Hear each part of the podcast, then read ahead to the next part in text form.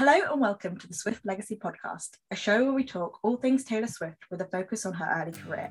We're your hosts, Amy, Molly, and Rachel, and today we're going to be discussing one of our all time favourite unreleased songs, Matches.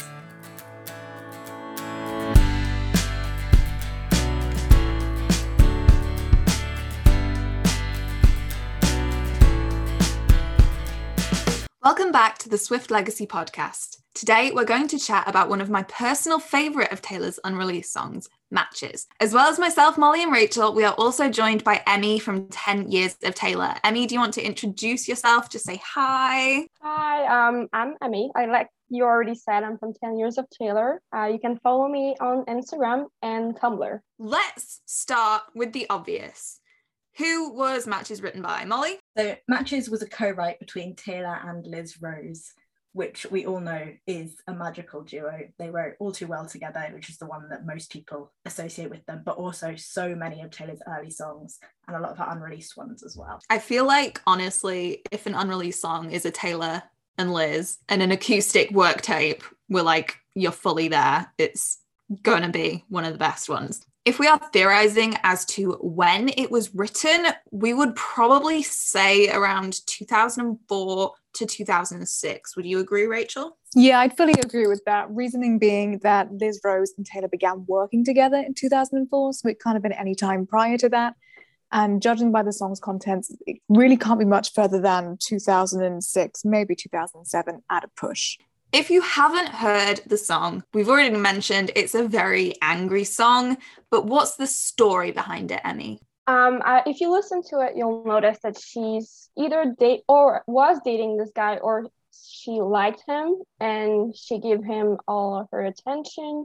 Uh, he never paid attention to her back, and he just left her spot, as she says in the in the song, to some other girl, and she tends to do that a lot in her songs when she was about 14, 15 is just compare herself to the other girl. If we're looking at this song, the time period and the story, if we look at it in conjunction with other songs written around the time, it feels like it could fit with the story of both Picture to Burn and Should Have Said No, which means it's inspired by either Jordan or Sam.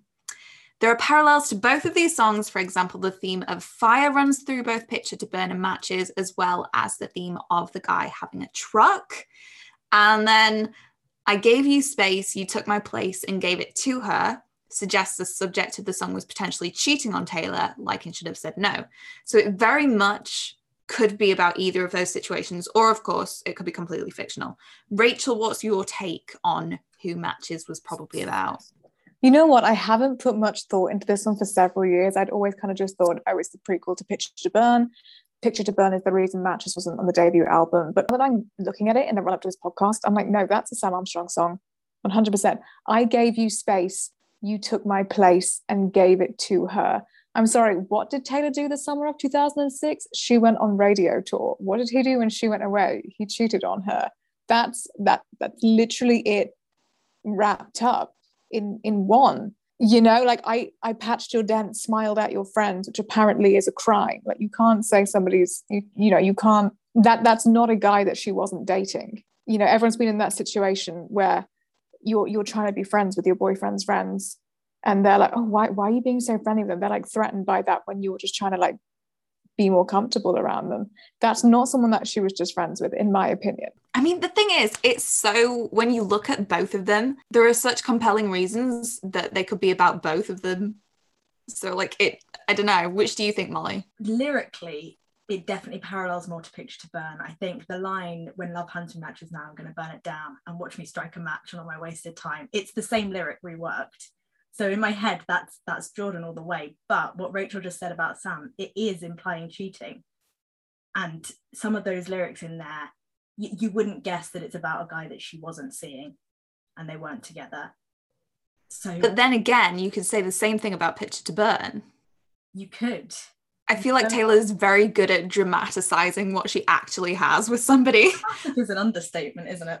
I mean, yeah, you can very much dramatize the tiniest thing. She wrote Enchanted literally about seeing a guy across a room. So she can pretty much make the tiniest thing into the biggest thing. That is a very valid point, but matches to me feels like it's very much in the moment. I am very mad about this thing.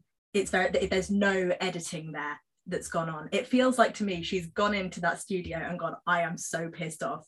Stick record on the on the tape and just sung it from the top of my head and like no editing gone in there. It's very raw. Like I know we describe a lot of her unreleased stuff as raw, but this one in particular feels like an angry text Mm. message. That's why we love the Liz Rose co-writes. So, Emmy, you have the final vote. Do you think it's about Picture to Burn or should have said no? I mean, I could be wrong, but I think she sounds very young in the in the song. So I would tend to say 2004 sounds more accurate. Um, and all the links to Picture to Burn, I would say 2004. But I could be like she could be 17 or even like now at 30 if she were to sing a song like really angry.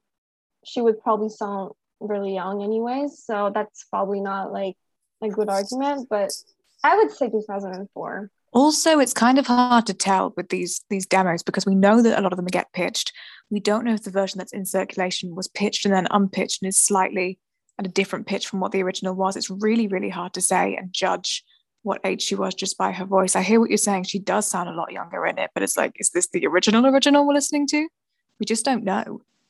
Yeah, that's why I said like if if she were to sing a song right now, she could sound exactly like that if she wanted to. So I don't think I think you're right. It doesn't mean much. So, there is only one version of matches in circulation, and it's not great quality. It's purely vocals and acoustic guitar.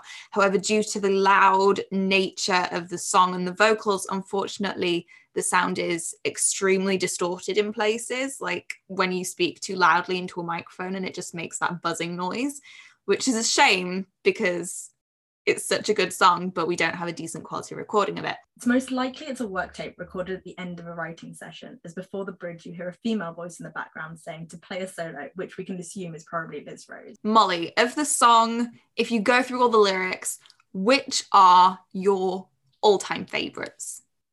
I think it has to be, well, I say cheater, liar, truck on fire, loser, leaver, deceiver. Just a few I thought of. Like just Mic that drop. last bit make, uh, makes me go mad. I love it so much.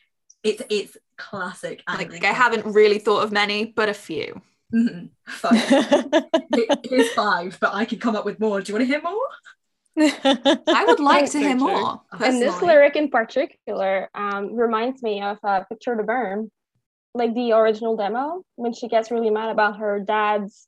Why do Yes. wearing? Yeah. hmm That's Yeah. that's such a good point. It's kind of like the war cry version of Picture to Burn, Yeah. especially in the um the way it's recorded, because that's kind of a bad demo. yeah.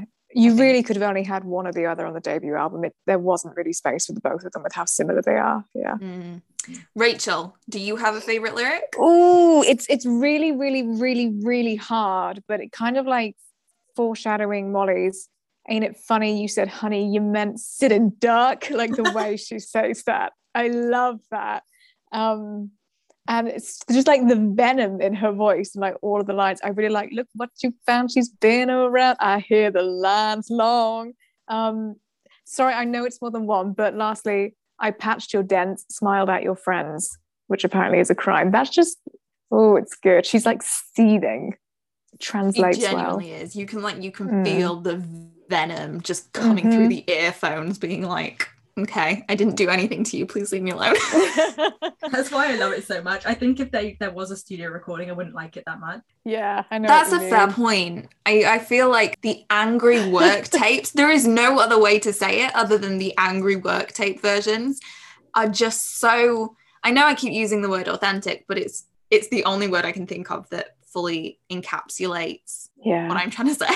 She'd ne- you'd never replicate it in the studio. There's no way she could record that and that same passion and venom and anger and that like Rachel said, she's seething and you can tell, you can hear it in her voice. There's no way with that recorded in the studio with full production would come across the same as it does on Yeah. album. So Emmy, let's move on to what is your favorite lyric from the song or two. Is it cheating if I have to?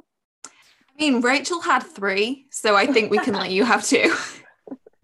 So I one of them is got my guitar and wrote this damn song because I love when she mentions that she writes songs in the song. Like she did that with our song too. So I just I just like that. But in the song, towards the end, well, I think it's the bridge. It don't tell me to be nice. I'm not a nice girl. And the way she says it, it's like I love her. She's so mad. She's like raging. I love it. It's She's amazing. like losing her mind. She's like, I'm not a nice girl. Like she has lost the plot at that point. which is hilarious because she Yeah. she is like one of the nicest people from what we've seen. Do you it's think like- she actually keep that girl's car? no, I Do wish you not? It- So it no, I reckon so she might have. I don't think there's a cat's chance in hell that she keyed her car. really. Do you not I think? Mm, I feel like You she might have done, but like very minorly, like in a place she barely noticed. Yeah. You know I mean, like I feel like that's a very Taylor thing to do. Amy, you're gonna have to tell us what's your favorite lyric. So I will have to go with she died of complications of the things you told her because it's such a clever and witty play on words. And just every single time I hear that, you just like you want to scream at the top of your lungs. So I love that line. If we are having a look and a think about which album this would have been considered for, personally, the only album I can see it being ever even considered for is debut but perhaps in a place of a song like Should Have Said No or Picture to Burn. However, as they both went on to be singles, I don't think it's likely that matches would have even come close to knocking them off the track list. Although, saying that, we don't actually know what the final studio demo sounded like, if it even exists, and how commercially viable it would have been, say, to replace Should Have Said No or Picture to Burn. What do you think, Molly? I don't think there is a studio demo of it. I reckon that's as far as it got the work tape demo. Yeah. I think it seems like the kind of song like I'm in the moment right now and I feel like I need to get this into words and get it into a recording, but would have been worked on or revised to the point where it became a completely different song. Like Picture to Burn and Should Have Said No feel like take a step back, kind of composed versions of matches, whereas matches is very much like there's no real. I'm trying to think, you know, I was trying to think of this earlier. There was a quote that she said very recently where she was talking about how she used to write songs and it was this thing happened and I felt this. And now it's more like this thing happened a long time ago and it's looking back in hindsight. I feel like matches is very much like this thing happened and I felt this with any without any kind of kind of stepping back thinking about it behind it. No objective thinking. Yeah, exactly. It does feel like I don't know if anyone else does this, but I do it all the time. You know, when you send like a really angry text message, you look back a couple of hours later, you're like, God, that's so embarrassing. Why did I send that? Like I should have I thought that. remember when I used to do that. Yeah. That's a good analogy. I really like that. So, Emmy, if it had been on the debut album, what song do you think it would have replaced on the original track list? I don't remember who said it earlier, but it does sound like it's like the first step towards Picture to Burn. So it's either one of the two. I think I could see matches and should have said no on the same album, but not Picture to Burn matches on the same album.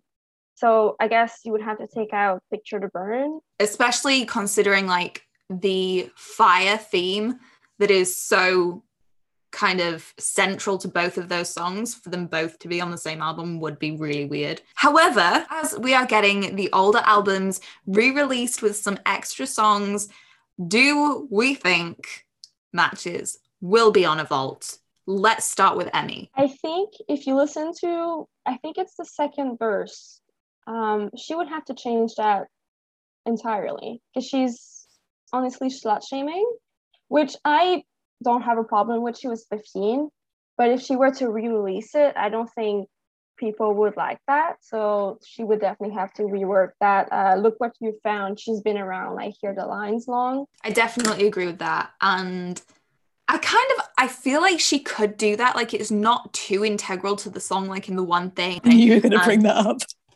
Bye bye, baby gates. I knew it. Don't don't start with me. As Oh, soon as by you the started way- being like, I was like, you were like, no, no, she could rewrite that. I was like, Amy says that now, but if she did rewrite that, like, all hell would break loose. Amy's like, I don't like it. I would personally love to see it on the debut vault because Angry Taylor has to be one of my favorite Taylors.